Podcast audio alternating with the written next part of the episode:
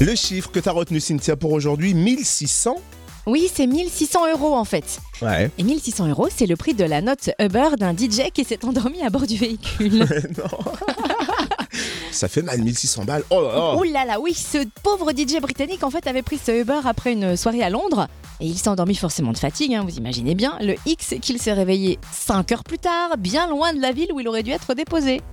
Et il a quand même traversé à moitié le Royaume-Uni, Ouais, autrement non, mais dit. le chauffeur, il est pas honnête dans le truc. Parce qu'il a profité du fait qu'il soit endormi. Bah, en fait, c'est ce que pense le DJ. Ah bah, alors. ouais, c'est pas qu'il y a pas que le DJ qui le pense, moi D'accord. aussi. Bah écoute, il a essayé d'obtenir des réponses, hein, mais jusque-là, on lui confirme juste que l'adresse de son domicile était pourtant bien sur la réservation. Enfin, moralité, hein, tu ne peux pas avoir le beurre et l'argent de beurre.